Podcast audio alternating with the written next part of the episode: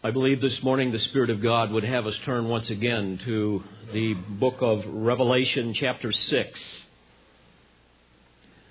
The apocalypsis, the unveiling, the uncovering, the disclosure of spiritual truths pertaining to the consummation of redemptive history, the completion of divine judgment on God's beloved enemy, Israel, his covenant people, his chosen people, his elect people.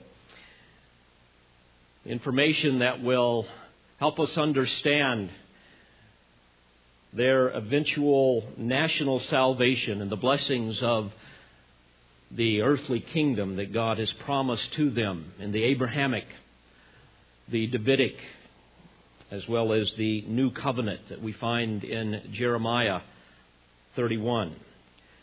Before we look at the text, I know that at times you will hear people say, "Oh, come on, God is finished with Israel. Israel has been replaced by the church."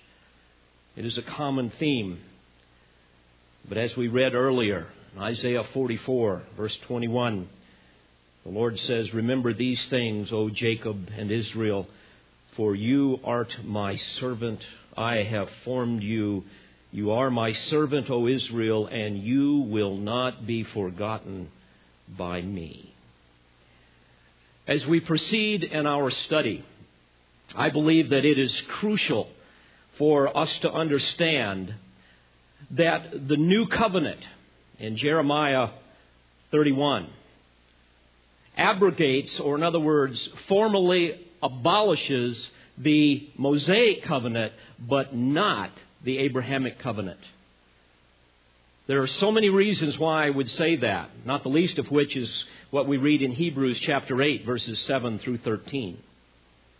Moreover, the converted rabbi, the Apostle Paul, said this in Galatians three and verse seventeen, quote, "The law," referring to the Mosaic law, "which came four hundred thirty years later, does not invalidate a covenant previously ratified by God, so as to nullify the promise. For if the inheritance is based on law, it is no longer based on a promise, but God has granted it to Abraham by means of a promise." And the Abrahamic covenant promises essentially four things: that there will be a seed, who would be the Lord Jesus Christ. Secondly, that there would be a land for his covenant people, a specific geographic location, and that there would be a great nation that would come forth from him. And then finally, that they would be blessed and they would be protected like no other people on the face of the earth. The prophet Micah said in chapter four, verse sixteen, describing the future glory of national Israel, he said this, quote, "Nations will see and be ashamed of all their might. They will put their hand on their mouth. Their ears will be deaf. They will lick the dust like a serpent, like reptiles of the earth. They will come trembling out of their fortresses. To the Lord our God they will come in dread, and they will be afraid before you. Who is a God like you, who pardons iniquity and passes over the rebellious act of the remnant of his possession? He does not retain his anger forever, because he delights in unchanging love. He will again have compassion on us. He will tread our iniquities underfoot. Yes, you will cast all their sins into the depths of the sea. You will give truth to Jacob and unchanging love to Abraham, which you swore to our forefathers from the days of old." Beloved, it is very important that you understand the centrality of God's covenant promises to Israel in your study of Bible prophecy. Because as soon as you replace Israel with the church, assuming that somehow the new covenant of Jeremiah thirty-one abrogates the Abrahamic covenant, as soon as you do that, you will descend into an abyss of eschatological confusion and chaos that will typically and certainly historically leave you with an attitude of anti-Semitism. Please understand, the new covenant was not given exclusively to the church, but to Israel. However, it is not exclusive to Israel. Many passages clearly indicate this. But you must understand that the universal blessings of the new covenant will one day be mediated by Israel to the Gentile nations, especially as they relate to the millennial temple. And all of these things are important for you to keep in mind as we continue to make our way through the revelation of Jesus Christ. The new covenant in Jeremiah thirty-one includes promises concerning the restoration of Israel's theocratic kingdom into their land, and a millennial temple that will be built and will even be regulated according to the new covenant, not the old. In Jeremiah thirty-one, we read about Israel's future under the new covenant. There we read, "Not like the covenant which I made with their fathers, my covenant which they broke," obviously speaking to Israel, not to the church. And in verse thirty-three, he goes on to say, "But this is the covenant which I will make with the house of Israel after those days, declares the Lord. I will put my law within them, and on their heart I will write it, and I will be their God, and they shall be my people." Now, dear friends, if this were exclusive to the church, and therefore God didn't really mean Israel when he said Israel, or he later on changed his mind, then I would ask you, why does the covenant, the new covenant, also include God's promise in verse thirty-six, quote, "that the offspring of Israel will never cease from being a nation before him forever." And then go on to give great detail describing how he will rebuild Jerusalem. If you would have me believe that these prophetic truths, not just the ones in the New Covenant and all the Old Testament promises, but also in the book of Revelation, if you would have me believe that this is all merely figurative, apocalyptic language that refers to spiritual realities that have been fulfilled spiritually in the church, and that God is completely finished with Israel, then, dear friends, I would be compelled to forever shut my Bible, because I have no idea what it says. Nor do you. If God doesn't mean what he says, then I don't have a clue what he's saying. As a footnote, when reading the details of the millennial temple, and we will get into this more later in our study of Revelation, but when we read these details in Ezekiel chapter forty through forty-eight, some people are appalled to think that a system of animal sacrifices will be reinstituted after the one perfect sacrifice, that of Christ, has been accomplished, especially in the light of Hebrews chapter seven through chapter ten. But you must understand that the millennial system of sacrifices described by Ezekiel radically differs from the Aaronic system that we read about in the Old Testament. It will not be simply a reinstitution of Mosaic Judaism. There will be no Ark of the Covenant. There will be no table of the law, no cherubim. There will be no mercy seat, no veil, no golden candlestick. All of these things have profound influence and impact that foreshadowed and pointed to the one who would eventually come. There will be no table of showbread. There will be no feast of Pentecost. There will be no feast of trumpets. There will be no day of atonement. There will be no evening sacrifice. Moreover, the roles of, of the priests and responsibilities of the priests will be greatly different.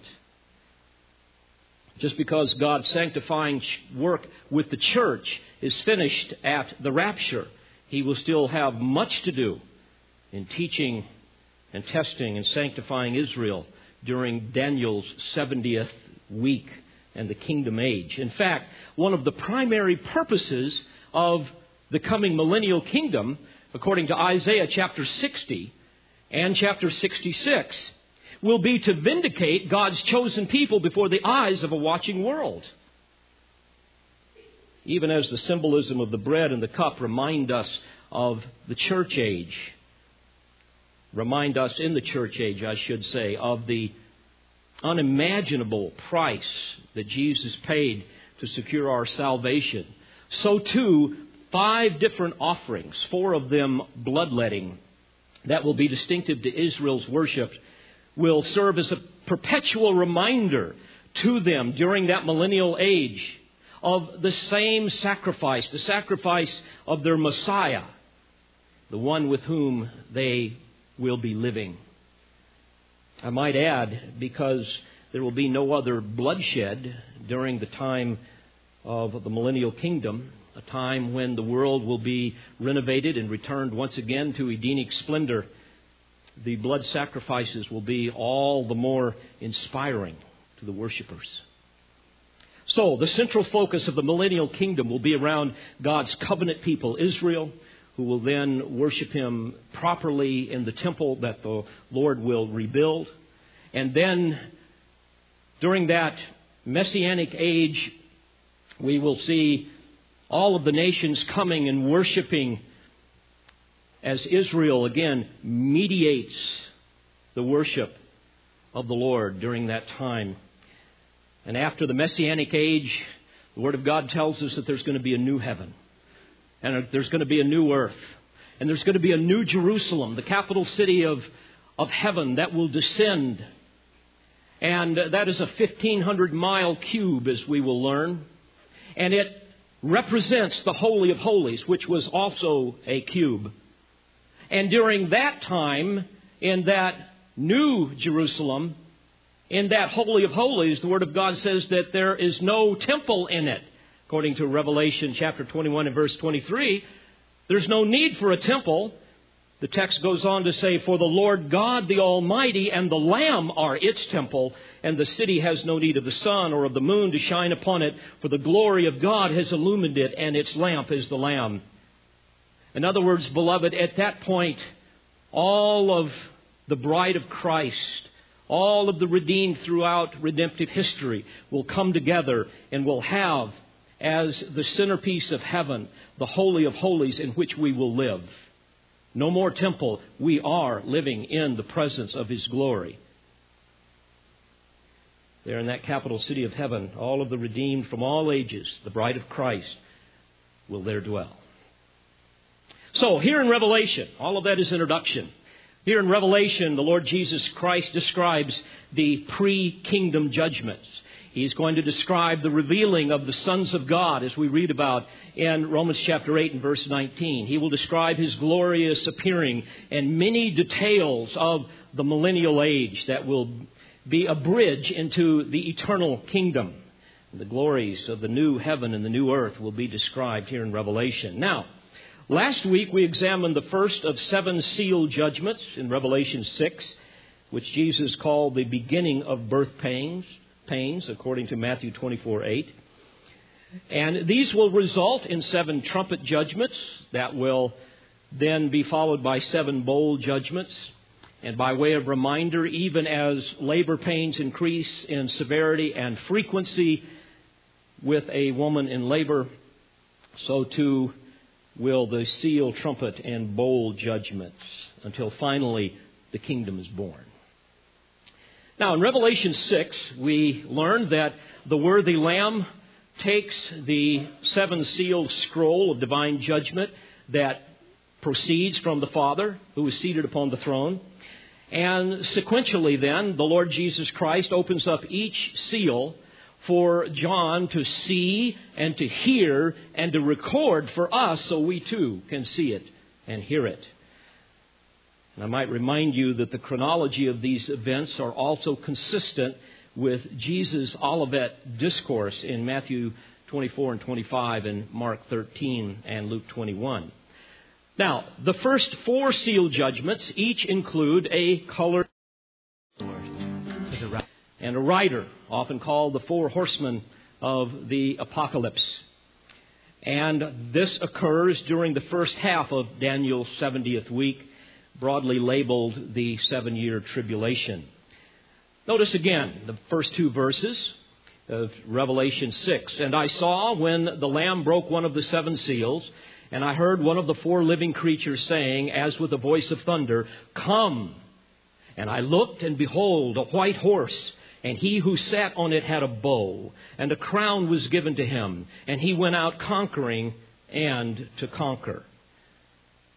By way of review, the first seal with its white horse and rider symbolizes a force of counterfeit righteousness that will bring upon the world a pseudo-peace, a deceptive false peace whose architect will be the Antichrist.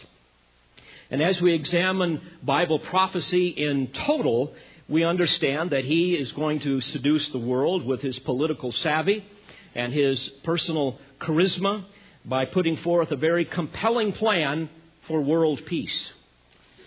Because of the supernatural defeat of the Russian and Arab invaders on the mountains of northern Israel, according to Ezekiel thirty-eight and thirty-nine, as the new lead leader of a revived Roman Empire, the Antichrist will engineer a strategic alliance with Israel, with a European group of nations. And now that Israel will be newly empowered because of the defeat of the Russian and Arab forces, he will have quite an opportunity to put together this kind of a plan. And at that point, the world will think that peace has finally come to the Middle East. And according to Daniel nine twenty-seven, we read that he will make a firm covenant with the many for one week, referring to seven years. Even Israel will be seduced by this sham and eventually rebuild the third temple. But three and a half years later, they will learn of his charade when he desecrates the temple, according to Daniel nine twenty-seven. Now, as a footnote here, no one knows the time when the rapture of the church will take place, when the Lord will return. But in Matthew sixteen, first three verses, there There we have an indication that we need to be wise to discern the signs of the times, the Lord tells us. And after describing the events leading up to his second coming, in Luke twenty-one, twenty-nine through thirty-two, the Lord gave this parable. He said, Behold the fig tree and all the trees. As soon as they put forth leaves, you see it and know for yourselves that summer is now near. So you also, when you see these things happening, recognize that the kingdom of God is near. So, beloved, as students of the Word of God, we want to be accurate observers of the seasons in which we live. And as we observe the world around us today, we recognize that never before in the history of the world can we see events that so clearly match up with the invasion of Israel described in Ezekiel thirty-eight and thirty-nine, not to mention the other detailed prophecies that God has given us. The stage is set for these things to begin to happen. Things are being set in order. As I indicated in our last study, the world stage for a Russian Arab Islamic invasion of Israel, as, as we read in Ezekiel thirty-eight and thirty-nine, is well staged at this point. An Israeli preemptive attack could set it into motion very quickly. And I find it interesting that just this week, in an exclusive interview on March thirty-first with The Atlantic, Israel Prime Minister Benjamin Netanyahu said that Israel could go it alone and attack Iran if the country went nuclear. And he keeps asking the United States to help, but if they don't, he says, we will go it alone. Not only is the stage set for the Russian Arab Islamic invasion of Israel, but also the subsequent revived Roman Empire of the Antichrist. In Daniel seven, verses eight through twenty-four, we have a description of how Antichrist will lead a European alliance of Gentile nations that will eventually attack the people of Israel and the saints of that day. And currently we see the initial rumblings of all of this as we look at what's happening in the world around us. A final Roman Empire, the last Gentile kingdom of Daniel two, forty-two through forty-five. and what is described in Daniel seven and verse eight and nineteen through twenty-seven as the fourth beast with its little horn. For example, we see today the balance of power shifting from the United States to Europe, a shift that will catapult the Antichrist into power as the head of this revived Roman Empire of Daniel's prophecies, the beast that will come up out of the sea, according to Revelation thirteen. We see the elite leaders of the European Union, for example, forcing their constitution down the throats of Europeans, even though they have voted against it. We see the E U looking to expand their role in the world. They're seeking all of the nations to embrace a, a new international law, a supreme law that is not anchored in any kind of legal corpus, a law that has not been voted upon by people of a sovereign nation, and a law that would ultimately trump the United States Constitution. With the G twenty summit that we've seen this last week, we can see the, the initiative set into motion for the international regulation of the world's financial systems under the I M F, the International Monetary Fund, which is run by the Europeans and backed by the United States. And on and on it goes. Beloved, these are, are facts being debated in the public forum right now. These are not the delusions of some conspiracy theorist. So again, the stage is being set for a revived Roman Empire under the leadership of the most diabolical leader in history, the Antichrist, whose initial entry into the world is symbolized in the white horse of the first seal. But again, before he arrives on the world scene, we believe that the church will be caught up, according to Second Thessalonians four seventeen. And many believe, as I do, the Russian Arab Islamic invasion of Ezekiel thirty-eight and thirty-nine will occur before the tribulation that will ultimately be set into motion when the Antichrist signs the covenant with Israel. And then eventually God will defeat that Russian Arab invasion. And while Israel is burying the armies of those people, which according to Ezekiel thirty-nine twelve will take seven months, and while they are burning their weaponry, which will take seven years, according to Ezekiel thirty-nine nine, this bloodless victory of a pseudo-peace that the Antichrist has acquired will cause the world to crown him with a winner's crown, as we read about in Revelation six two. Now, again, all of this is at the beginning of the tribulation, but on the heels of the white horse of this counterfeit peace are three more horses that we will now examine. And like the first rider, please understand, they also represent forces of divine judgment proceeding from the throne of God that the worthy Lamb has received in a scroll, and he is now continuing to sequentially open up these seals. So let's look at the second seal in verse three. And when he broke the second seal, I heard the second living creature saying, "Come." Verse four, and another, a red horse, went out. In Greek, a hippos pyros, which means a fiery red horse, went out. And to him who sat on it, it was granted to take peace from the earth, and that men should slay one another, and a great sword was given to him. The fiery red horse symbolizes the bloody slaughter and the fires of war that will interrupt this phony peace. Here the angel summons the force of worldwide war that will engulf those who dwell upon the earth. And notice as well in verse four, it was granted to him to take peace from the earth. In other words, this rider is God's ordained agent. He will be the one that will terminate this peace upon the earth at that time. The Antichrist is the one who imitates the Prince of Peace, who is to come, the Lord Jesus Christ, the only one who can bring in everlasting peace. And notice also the domain of this existing peace that is terminated is from the earth, it says. It's not some localized region in Judea, as the preterist would have us believe. but it's from the earth. Jesus' parallel chronology and description of this is found in his Olivet Discourse. We read about it in Matthew twenty-four and verse six, when this pseudo piece of the Antichrist is shattered. The Lord said, and I quote, "And you will be hearing of wars and rumors of wars, so that you are not frightened, for those things must take place. But that is not yet the end. For nation will rise against nation, and kingdom against kingdom." And will you notice also, John tells us that this writer was given a great sword, a Machaira sword in the original language, which was the battle sword of the Roman legions.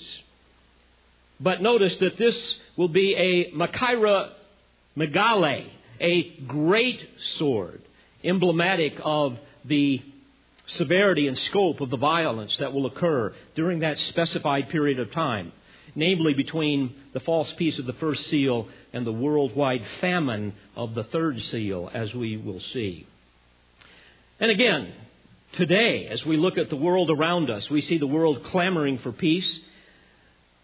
But the kind of peace that man tends to promote is always doomed to be short-lived, because he is always motivated by sin, especially a peace whose mastermind is the agent of Satan, the Antichrist.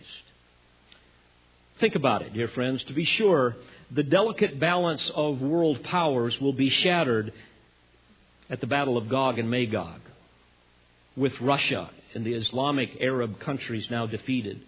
Then you add to that the chaos and the confusion of the rapture of the church. The world will be thrown into economic chaos like we cannot imagine. And frightened people around the world will be crying out for help. And conflict will result. And nations will fight against nations. They will be fighting for their very existence. And pretending to be Israel's ally and defender, the great architect of peace of the Middle East will soon be required to use force in order to police the world and maintain his authority.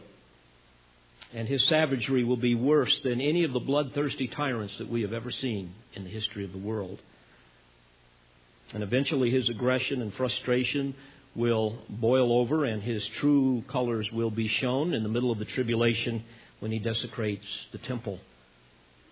And this will ignite even greater conflict described in Daniel eleven, beginning in verse thirty-six. Then the king will do as he pleases, Daniel tells us, and he will exalt and magnify himself above every god, and will speak monstrous, monstrous things against the God of gods. And he will prosper until the indignation is finished, for that which is de- decreed will be done. He will show no regard for the gods of his fathers or for the desire of women. Let me explain that briefly. The gods of his fathers, that is an Old Testament expression that is used to describe the God of Abraham, Isaac, and Jacob, the God of Israel. He will have no regard for the gods of his fathers or for the desire of women. The Messiah himself is what that is a reference to here. It, not so much that he will be a homosexual, as sometimes you hear people say. You see, it was the longing of every Jewish woman to be the mother of the Messiah. That was the desire of women, for which the Antichrist will have no respect, in that he will seek to replace him. Daniel goes on to say, nor will he show regard for any other god, for he will magnify himself above them all. But instead, he will honor a god of fortresses, a god whom his fathers did not know. He will honor him with gold, silver, costly stones, and treasures. He will take action against the strongest of fortresses with the help of a foreign god. He will give great honor to those who acknowledge him, and will cause them to rule over the many. And he will parcel out land for a price. At the end time, the king of the south will collide with him, and the king of the north will storm against him with chariots, with horsemen, and with many ships. And he will enter countries, overflow them, and pass through. He will also enter the beautiful land, a reference to Israel. And many countries will fall, but these will be rescued out of his hand, Edom, Moab, and the foremost of the sons of Ammon. Then he will see countries, and the land of Egypt will not escape. But he will gain control over the hidden treasures of gold and silver, and over all the precious things of Egypt. and Libyans and Ethiopians will follow him, and he will go forth with great wrath to destroy and annihilate many. He will pitch the tents of his royal pavilion between the seas and the beautiful mountain. Again, a reference to Israel. Yet he will come to his end, and no one will help him. Following the second seal with the fiery red horse of war is the third seal, the black horse of worldwide famine. Again, the Lord described this in Matthew twenty-four seven. He said, "For nation will rise against nation, and kingdom against kingdom, and in various places there will be famines." Notice verse five of Revelation six. "And when he broke the third seal, I heard the third living creature saying, 'Come.' And I looked, and behold, a black horse, and he who sat on it had a pair of scales in his hand. And I heard, as it were, a voice in the center of the four living creatures saying, 'A quart of wheat for a denarius, and three quarts of barley for a denarius, and do not harm the oil and the wine.'" So here God the Father, seated upon his throne, speaks of famine conditions. Beloved, this writer is the personification of famine. In Lamentations four, verses eight and nine, Jeremiah associates the color black with the deep mourning of those withering away because of a lack of food. Notice that this writer has a pair of scales in his hand, which denotes the rationing or the weighing of food in a famine condition. We know nothing of this here, but some of our missionaries know of it right now. Some of them have family members who are living in refugee camps, and they are rationed very small portions of food. We read a quart of wheat for a denarius. A denarius was a day's wage in that day. And a quart of wheat will, will barely sustain one person for one day, much less a man's family. And he says three quarts of barley. Barley was what you would feed livestock. It's animal feed. Far less nutritional than wheat. Three quarts of barley for a denarius, for a day's wage. Can you imagine that? Then he adds, "And do not harm," which means damage, the oil and the wine. Oil was, and even today, is an essential ingredient necessary to prepare the basic staples that we have in order to eat. And wine was crucial in that day, as it is even in this day in many places, for drinking water, since the water will be polluted. Famine conditions are always a natural consequence of war. And when you think of the modern tools of war, you can understand even more fully what kind of famine may exist in the, the day that the Lord describes. Think about the weaponry that we have today. They're biological weapons. They're chemical weapons. They're nuclear weapons. And now the dreaded E M Ps, the electromagnetic pulse weaponry that can be delivered by a ballistic missile with a nuclear warhead. We are told that if one of these is detonated three hundred miles above the United States, it would knock out all of the communications in the United States, parts of Mexico and Canada. Imagine suddenly there's no more internet, no more cell phone, no more electricity in your home. Your car won't write or, or won't drive. And there's no Pentagon. This could potentially disable all of our advanced weapons systems. United States intelligence today indicates that at least ten countries are presently working on E M P weapons. Of course, Russia leads the way. This is considered a very serious threat today by our military experts. Studies indicate that if it were to happen, it would take us years to recovery, recover. We know all too well, don't we, firsthand, what an electrical outage does. It puts us immediately into the most primitive conditions. No refrigeration, no grocery stores, no heating, no air, no fuel, no transportation. People very quickly begin to starve. Some believe, by the way, that this is why the United States is not mentioned in the end-time scenarios. Well, whatever the means, the war of this period of time, I should say the wars of this period of divine wrath, will result in much of the world's crops and food supplies being destroyed. And as a result, there will be famine. So here we see that the new world order of utopian tranquility is not only shattered by international wars, but also by global famine. The fourth seal is the ashen horse of death. And here, beloved, we begin to see more vividly the frequency and the severity of birth pains. In verse seven, we read, "And when he broke the fourth seal, I heard the voice of the fourth living creature saying, 'Come.' And I looked, and behold, an ashen horse, and he who sat on it had the name Death. And Hades was following with him, and authority was given to them over a fourth of the earth, to kill with sword and with famine and with pestilence and by the wild beasts of the earth." The term ashen translates the Greek word chloros, which is a reference to a pale yellowish green color, as in the color of grass or certain vegetation. And here it depicts the color of a corpse in the advanced stage of decomposition. Indeed, this writer has, as we read, Hades, or in other words, the grave, following after him, emblematic of of the mass amount of deaths that will result as this writer, who is the personification of death, enters upon the world scene. And the text tells us that authority was given to them over a fourth of the earth, to kill with sword and with famine and with pestilence and by the wild beasts of the earth. So think of this. In addition to the millions that have already died as a result of the international wars and the famine, this writer is authorized to kill a fourth of the earth that is left alive.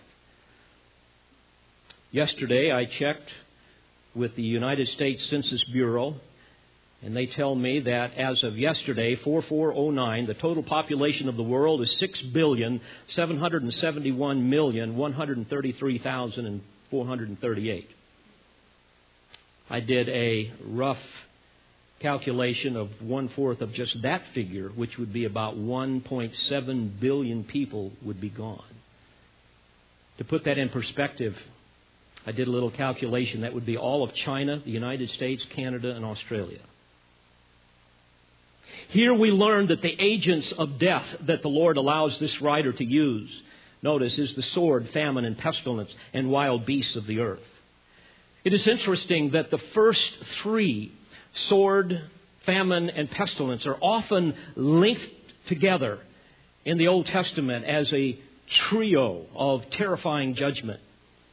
And first, notice that added to the perils of this second seal of war and the third seal of famine is this horror of pestilence. Pestilence. Pestilence translates the Greek word thanatos, which can be translated death or disease. And here it is used in a broad sense to refer to disease, as it is in chapter two, verse twenty-three, and chapter eighteen, and verse eight. But also it can refer to death in general as a result of the additional horror of that time, that of earthquakes, that Jesus associates with this judgment in Matthew twenty-seven or Matthew twenty-four, verse seven. Again, there he says, quote, "For nation will rise against nation, and kingdom against kingdom, and in various places there will be famines and earthquakes." To be sure, the concept of widespread disease that will lead to death is certainly consistent with the ravages of war that we have seen throughout history, as well as the famine conditions that occur. In this regard, John MacArthur makes an astute observation.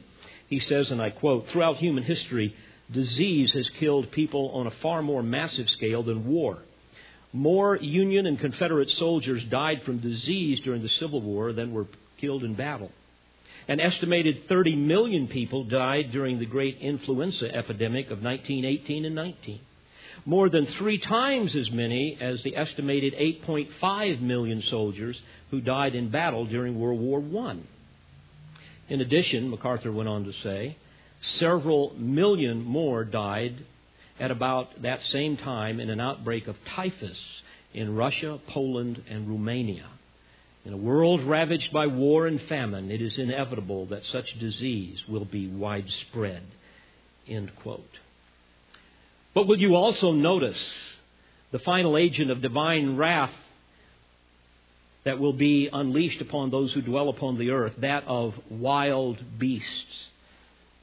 And this is interesting. We don't know for sure what this refers to, but I will give you some things that we believe would be consistent with this form of judgment.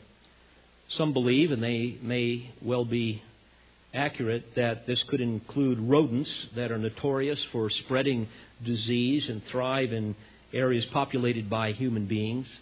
We know that during the fourteenth century, the bubonic plague, also called the Black Death, swept through Europe, killing twenty-seven million people.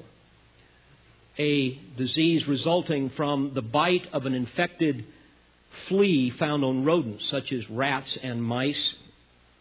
And then they seek out other prey when their rodent hosts die. Well, during this time, billions of rats and mice will die, requiring countless trillions of fleas to find new hosts. But God can use many kinds of wild beasts. Any student of the Old Testament recognizes that he has done this before. Let me give you a sampling. He used what was called fiery serpents in Numbers twenty-one and verse six. Remember the story of the bronze serpent? And also they were called fiery flying serpents. We see this as well in Isaiah chapter thirty and verse six. This is the dreaded Ichus, which means viper in Greek, that's found in the Middle East and Pakistan, India, Sri Lanka, and Africa north of the equator. It's also called the saw-scaled viper or the carpet viper.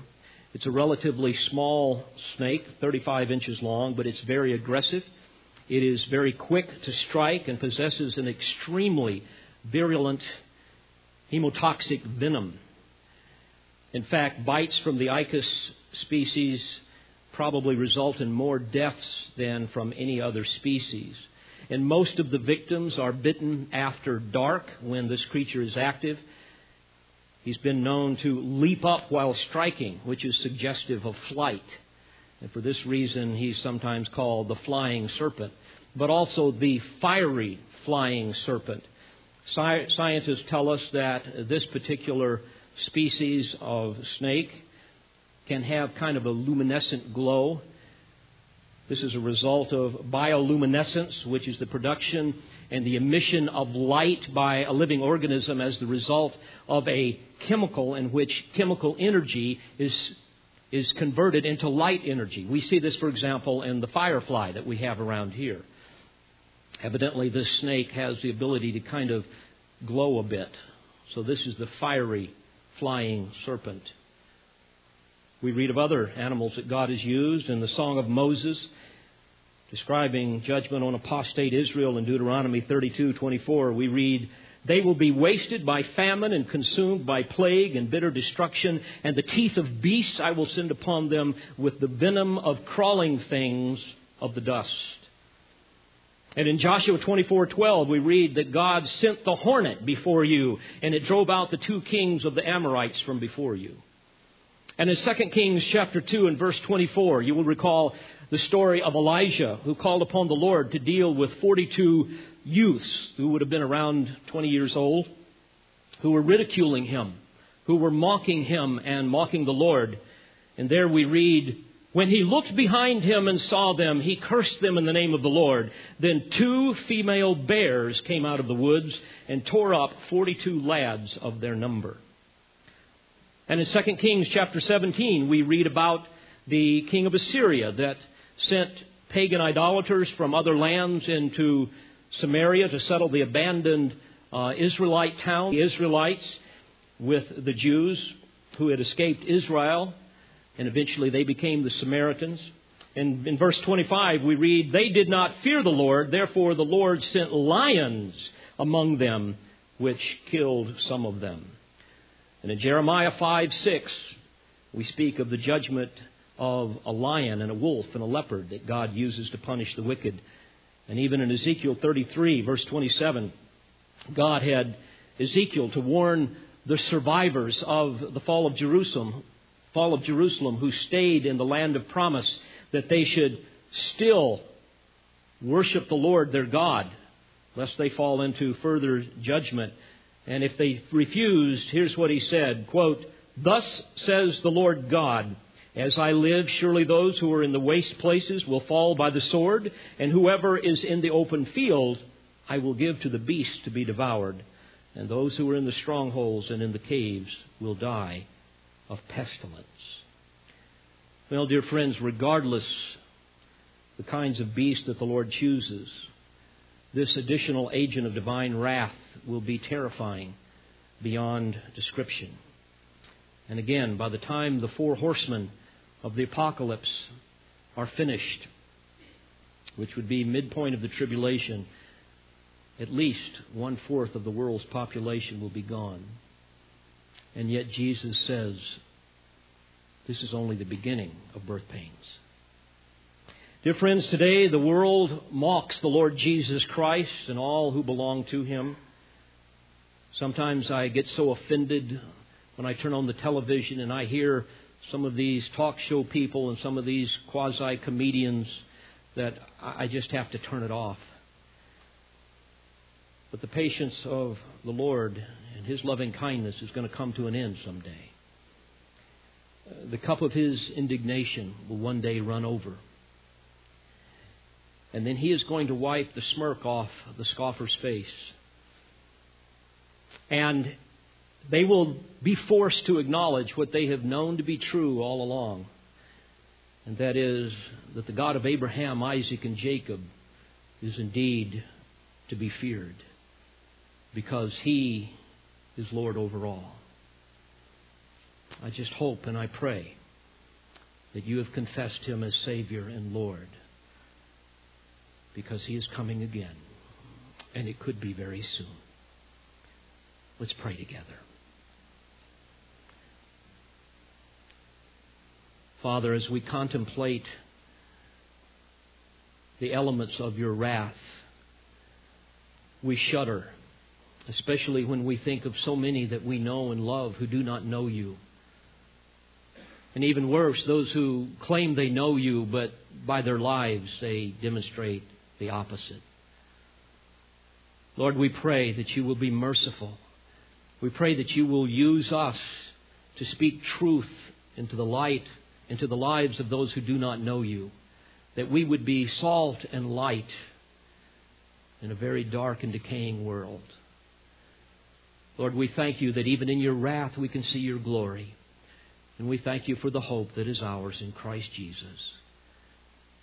Take these truths and apply them to our hearts, that we might be vigilant in all that we do, serving you and loving you, knowing that someday and someday soon we will see you face to face.